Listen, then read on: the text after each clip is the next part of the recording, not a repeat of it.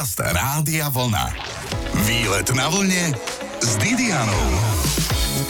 V Múzeu dopravy vraj skrývajú Bardotku. Hovorím si, tú slávnu herečku Bridget Bardot naozaj musím zistiť, o čo ide. A zistila som, že Bardotka je riadna mašina. Konkrétne rušeň sedemstopäťdesiatjeden, ktorému sa hovorilo zamračená Bardotka. To keby Bridget vedela, asi sa usmieva. Alebo mráči. Ale v Múzeu dopravy v Bratislave majú oveľa viac vecí, ktoré stoja za zmienku. Je tu to pravé poludne na vlne a pozývam na výlet. Výlet na vlne s Didianou. Ako jediná rieka v Európe preteká Dunaj cez štyri hlavné mestá. Viete, ktoré sú to? Á, jasné, že viete. A keby náhodou nie, pripomeniem vám to o chvíľu. Navštívila som totiž dopravné múzeum pri hlavnej stanici v Bratislave, kde o Dunaji a jeho histórii nájdete dosť veľa. Ale inak počúvate veľmi dobré Rádio Vlna, pretože Martin Goduš vie asi ešte viac a práve v Rádiu Vlna mi o tom porozpráva. V múzeu totiž pracuje. Tu je výstava v múzeu, ktorá reprezentuje, alebo si pripomína na okrúhle výročie sto rokov vzniku plavebného podniku, ktorý sa teraz nazýva Slovenská plavba a prístavy. Je to jeden z mála podnikov, ktorý existuje ešte, lebo väčšina podnikov, čo vznikli v tej dobe pred sto rokmi, tak už aj zanikli. A toto je jeden z mála podnikov, ktorý funguje a prevádzkuje lode na Dunaji takou dlhou históriou, lebo niektoré napríklad aj rakúske, maďarské už tiež neexistujú podniky. Tak aspoň Ale... niečo nám to funguje. Dobre. Tak, presne.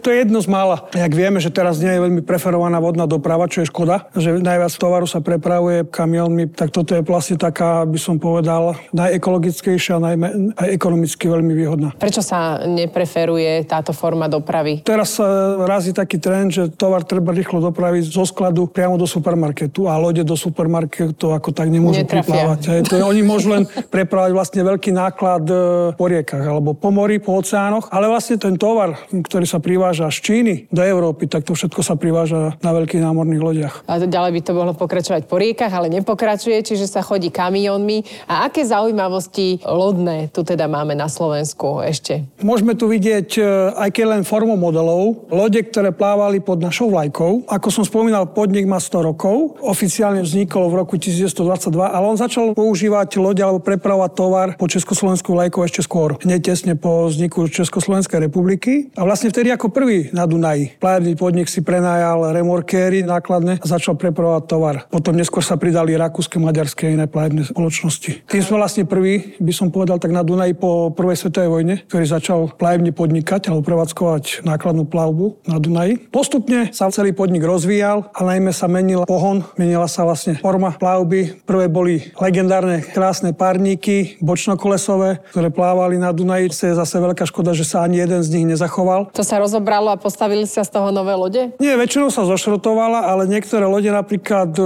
jeden legendárny párník, ktorý môžeme tu vidieť na obrázku aspoň, ano. Svetopluk, ten sa využil ako prerobený pontón pri stavbe mosta es em pé. Takže aspoň niečo z neho sa zachovalo. Aj keď... A nezachovalo, to skôr len poslúžil a oni ho potom zoštartovali. On bol len ako podporný pilier pri stavbe.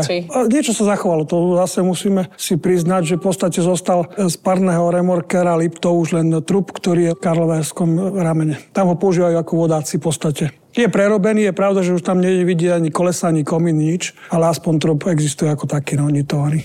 Super, že trupík existuje a aspoň aj ten Dunaj zostal, pričom preteká nielen Bratislavou, ale aj ďalšími hlavnými mestami Viedňou, Budapešťou a Belehradom. Platí, že momentálne som zakotvená v dopravnom múzeu a sú tu naozaj také skvosty, ktoré už ani v Dunaji nenájdete. Pokračujeme o chvíľu, zostaňte na vlne a nie len námorníci. Počúvate výlet na vlne s Didianou.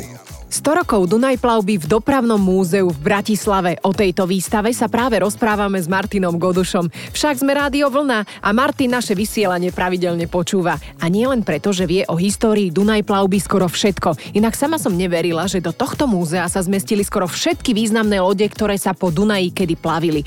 Presnejšie ich modely. Máte všetky lode takto zmenšené, Martin? Práve že nie, práve že apelujem na niekoho, na modelárov, keby že mali záujem vytvoriť modely niektorí lodi, ktoré nám ešte chýbajú. Budeme veľmi radi. Ale toto, čo tu vidíme, toto sú vlastne modely buď priamo lodeníc, lebo každá lodenica, ktorá postavila loď, tak ku lodi postavila aj model. Tu ako môžeme vidieť, ten muflon, to je z poľskej lodenice, lebo keď nám Poliaci dodali muflony, tak nám k tomu dodali aj model. Takisto môžeme aj vidieť námornú loď, lebo my sme vlastne okrem riečnych lodí mali aj námorné lode. A tu môžeme vidieť model námornej lode Banská Bystrica, ktorú postavili v Gdaňsku, v Poľsku. Samotnej lodi plavebnému podniku dodali aj model. V ktorých rokoch premávala? Na prelome roku devätnásťsedemdesiatdeväť osemdesiat a ona plávala do deväťdesiatych rokov, keď bola slovenská plavba dunajská. A koľko je taká životnosť lode?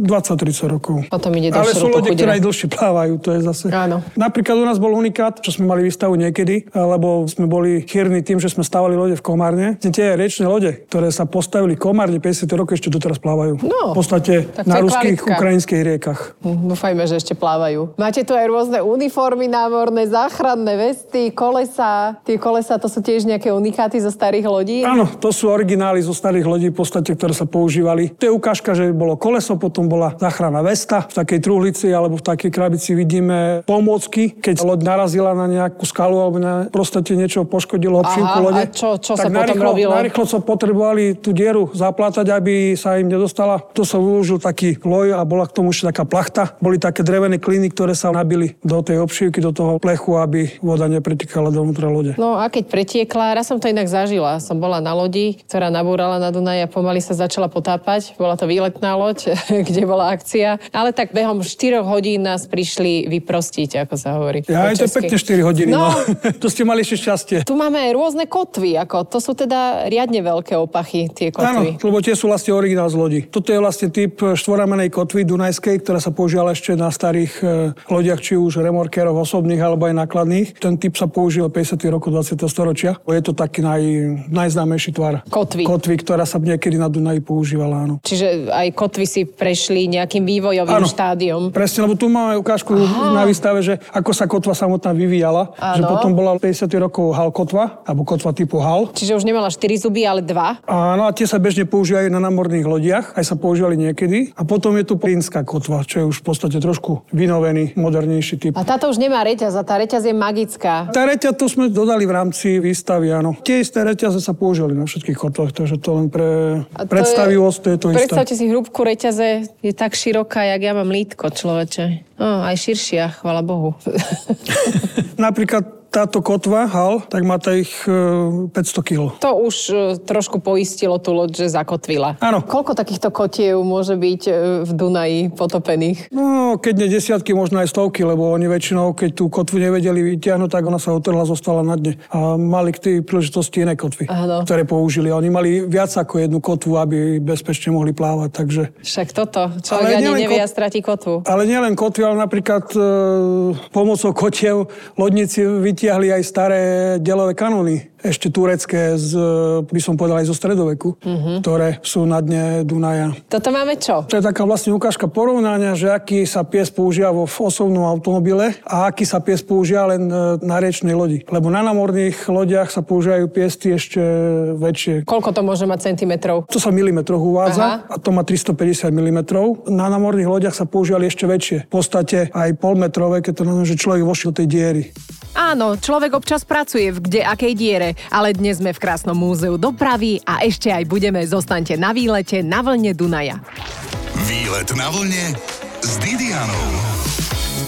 Zmenili sa pravidlá lodnej premávky oproti časom minulým? Zistujem v Dopravnom múzeu v Bratislave, kde práve prebieha výstava sto rokov Dunaj plavby od môjho sprievodcu Martina. Áno, určite, lebo však aj samotný Dunaj sa vyvíja, teraz už nie je tak splavný, ako bol niekedy. Niekedy boli viacej bolo tých pličín, kde bolo riziko poškodenia plavidla, teraz už je trošku menšie, ale je to stále, ak sa hovorí, tvrdý chlebíček lodníkov. Lodný denník existujú? A vidím, že sú tu nejaké prefotené exempláre. Toto sú len kópie. To sa väčšinou už nezachovalo? Sú zachované, len sme vystavili ako ukážku, len sken tých lodníkov. Tu je ukážka asi originál Štúres, sa používal ako v radiostaniciach. Čo tam bolo všetko treba zapísať? Všetko, čo sa dorozumievali medzi svojou agenciou a svojim akože materským podnikom, lebo do štyridsiatych rokov, vlastne päťdesiatych rokov sa radiostanica na našich riečnych lodiach nepoužívala. A začal začala sa až päťdesiat rokov používať. Môžeme tu vidieť strojný denník, lodný denník klasický, potom je áno denník, ktorý sa používal v radiostaniciach, potom máme denník, keď sa loď zrazila s inou loďou, aj to sa muselo zapísať do denníka. Tých denníkov vlastne bolo na lodi viacej, nielen ten klasický jeden lodný denník. Možno aj kapitán si písal: dnes ráno som vstal, dal som si dve rožky. Áno, aj to mohlo byť.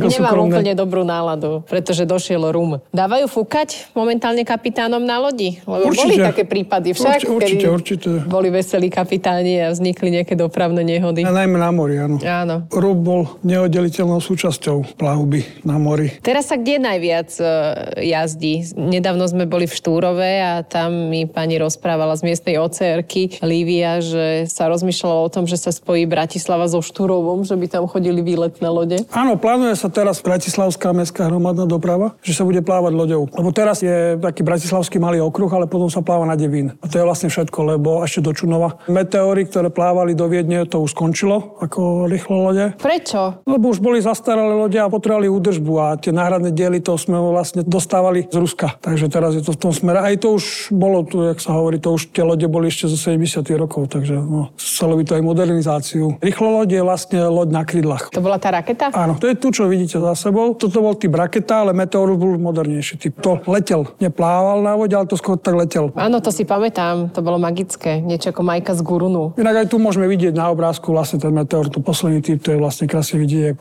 letí po hladine. Raketa sa používala, áno, na linke Bratislava-Viedeň, Bratislava-Budapešť. Áno, lebo sme mali tri rakety, jedna bola určená na linku Bratislava-Viedeň, druhá na Bratislava-Budapešť a tretia mala sa používať do Belehradu, ale nakoniec slúžila pre rekreantov er o há alebo pre nejaké špeciálne plavby. A tak je to vždy zážitok na tej lodi, to musíte uznať. Treba sa vybrať na Dunaj, trošička poplávať.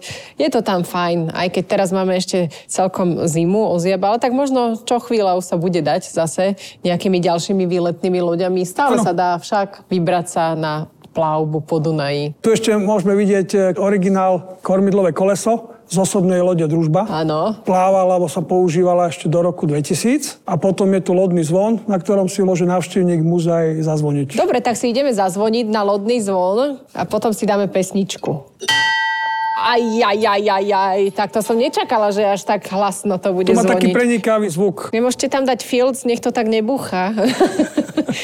The Ship Bell from the Motorship Andrej Hlinka. Pekný názov. Z roku devätnásťstoštyridsať. Tak takýto zvuk mal vážený rok devätnásťstoštyridsať. Cestujeme v čase v Dopravnom múzeu v Bratislave. Ďakujem Martinovi Godušovi a o chvíľu sa s jeho kolegom budeme venovať konceptom vozidiel, ktoré sa nakoniec nikdy nevyrábali. Výlet na vlne s Didianou. Vymyslieť niekedy dobrý program je občas ťažšie, ako urobiť nákup pre štvorčlennú rodinu na týždeň. Aj na to je tu Výlet na vlne, aby sme vám porozprávali, čo je kde nové, ale aj čo je staré. Tak napríklad super staré veci v Múzeu dopravy v Bratislave vedľa hlavnej stanice môžete uvidieť. Rozpráva mi o nich Michal Jajcaj. Ako ženu ma hneď zaujalo tuto niečo malé ružové. Michal, čo to je za divočinu? Poľský automobil značky Fiat stodvadsaťšesť pé. Zaujímavý je tým, že ide o verziu bis s vodou chladeným motorom Lančia a ide teda o autičko, ktoré si môžu návštevníci vyskúšať, je možné sadnúť si za volant. Najmä pre malých detských návštevníkov je to veľmi pútavé. Ja som sa zlákla, že sa to môžu prejsť v rámci múzea a ešte zaujímavosťou je, že sa nedajú zavrieť dvere, lebo je už staré. Dajú sa, ale... Dajú sa len to trošku... Návštevníci. Na tých starších autách, viete, to je treba tak... Trošku viac buchnúť. Výborné. To aj rôzne tak ľahko, ako na zvukové efekty vydávajú.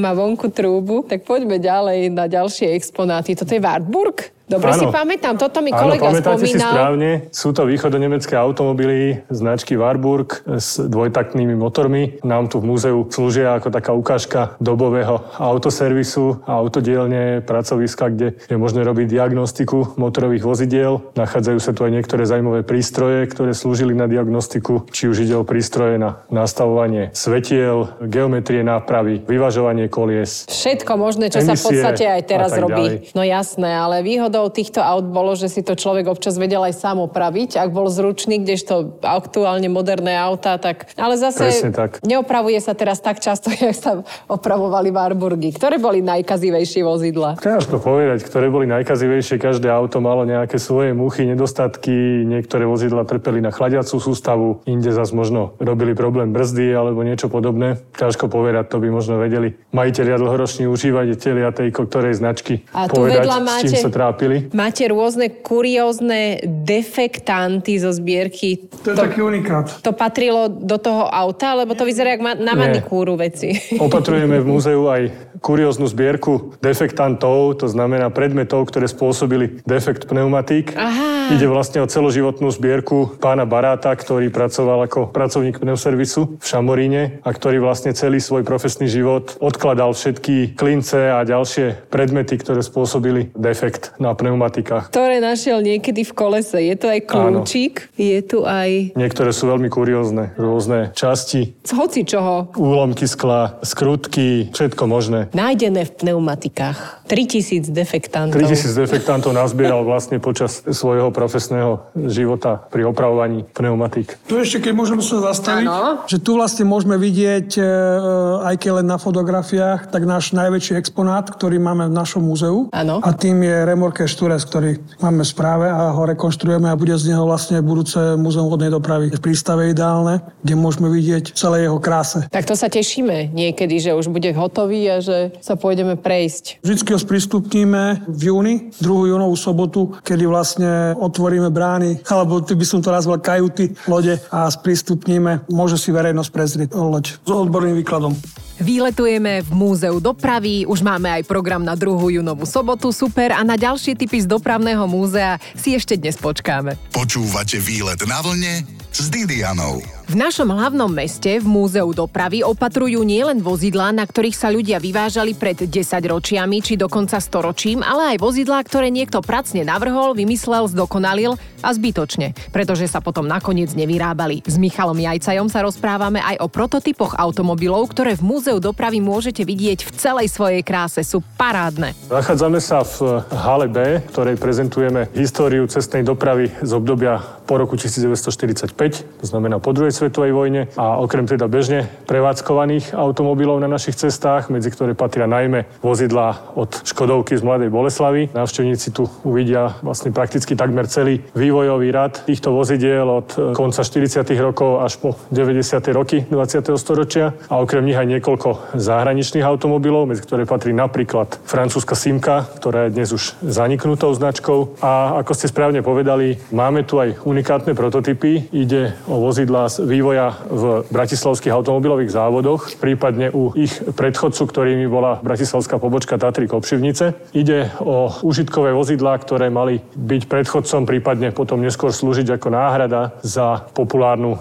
tisícdvestotrojku, veľmi známu, ktorá sa vyrábala dlhé desaťročia a už v osemdesiatych rokoch bola pomerne zastaraná a preto sa uvažovalo o jej náhrade. Niekoľko generácií experimentálnych prototypov je možné nájsť u nás v múzeu. Vrátane napríklad unikátneho sanitného vozidla značky Mibra, vlastne jediného svojej značky na svete, dá sa povedať. Išlo už o súkromný projekt v deväťdesiatych rokoch po ukončení činnosti bratislavských automobilových závodov, za ktorým taktiež stál šéf-konštruktér inžinier Mičík. Čiže toto je jediné na svete, nikde inde sa to nedá nájsť, ano. Vidieť, treba prísť do Dopravného múzea. Vozidlá, ktoré tu vidíte, vo väčšine prípadov sú zachované len v jednom exemplári, prípadne ich ani viac nebolo nikdy zhotovených. Máte ich poistené? Samozrejme, tak ako všetky ostatné zbierkové predmety. Áno. Toto naozaj vyzerá ako rýchlovlak, táto bazmna. Jak sa to čítalo? em en á tisíc?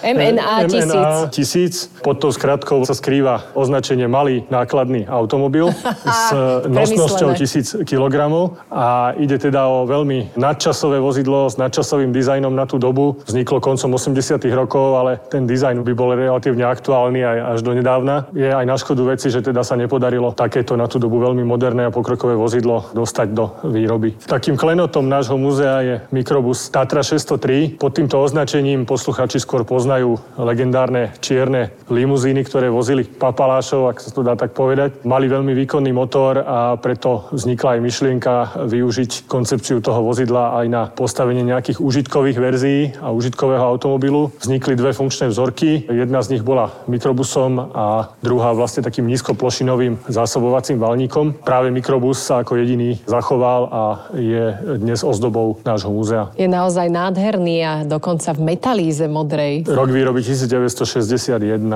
Toto vozidlo práve vzniklo ešte v časoch, keď to vývojové pracovisko, vývojári, konštruktéri vozidiel v Bratislave boli súčasťou bratislavskej pobočky Tatry Kopšivnice. Preto vlastne aj to vozidlo má označenie Tatra a vychádzalo z tej doby vyrábaných Tatrach šesťsto tri.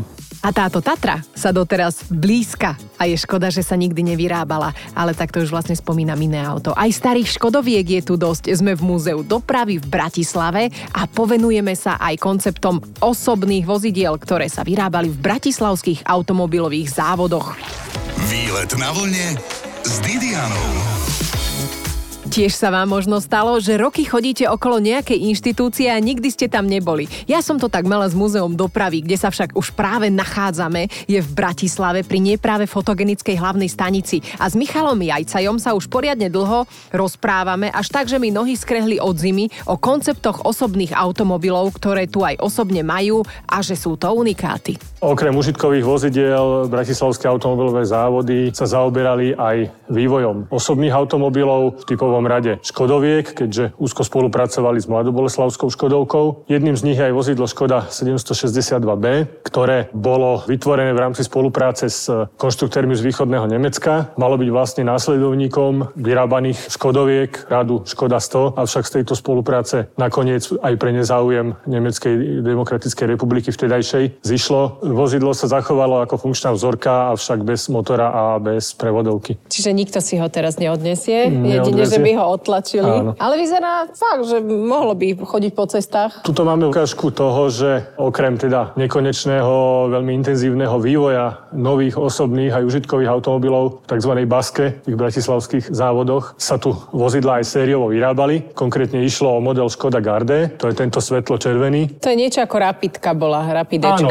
Rapid bol nástupcom Škody Garde, modernizovaný, inovovaný v druhej polovici osemdesiatych rokov, ale výroba týchto vozidiel začínala pod označením Škoda Garde v roku devätnásťstoosemdesiatdva. Vyrábali sa paralelne aj v bratislavských automobilových závodoch, aj v pobočnom závode Kvasiny, teda ako pobočnom závode Mladoboleslavskej škodovky. A zaujímavosťou je, že vozidlo, ktoré máme v Múzeu dopravy, je vlastne prvým vyrobeným kusom v bratislavskom závode, teda s výrobným číslom nula nula nula nula jeden. No, veľmi pekne. A čo bolo v logu bratislavských automobilových závodov? Pozerám na to, sú tam tri veže, alebo čo, čo to je za logo? Pravdepodobne taká úprava pripomínajúca bratislavský hrad alebo niečo podobného. Bolo to vlastne taký symbol bratislavských automobilových závodov a preto sa aj vyskytuje na niektorých funkčných vzorkách a prototypoch, ktoré boli zhotovené v týchto závodoch. Také trojvežie, no. Tie logá majú niekedy takú zaujímavú históriu, napríklad aj logo samotnej automobilky Škoda z Mladej Boleslavy. Niektorí to označujú, že ide vlastne o nejakú ruku alebo niečo podobné, im to pripomína. Najčastejšie sa to interpretuje však ako okrídlený šíp,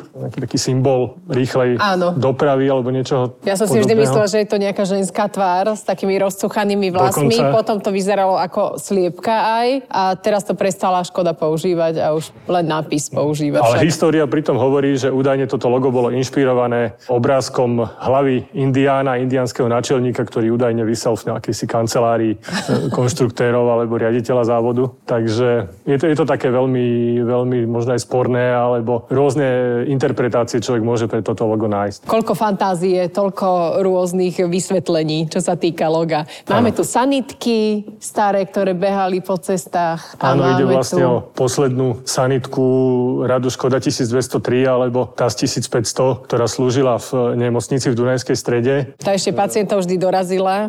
Konkrétne tá pochádza z roku devätnásťstodeväťdesiatosem a predstavuje už takúto poslednú modifikáciu tých populárnych tisícdvestotrojek pred koncom ich výroby v trnavských automobilových závodoch. A ako rýchlo to dokázalo chodiť? Maximálna rýchlosť je uvádzaná aj okolo tých stopätnásť kilometrov za hodinu, ale predsa len už keď to porovnávame s tými dnešnými vozidlami rýchlej zdravotníckej pomoci, aj čo sa týka vybavenia, aj, aj komfortu, je to samozrejme podstatne niekde, niekde inde.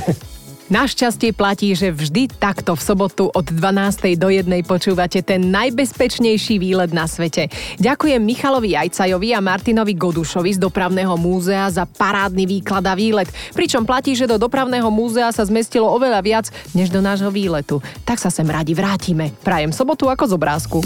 Počúvajte Výlet na vlne s Didianou v sobotu po dvanástej.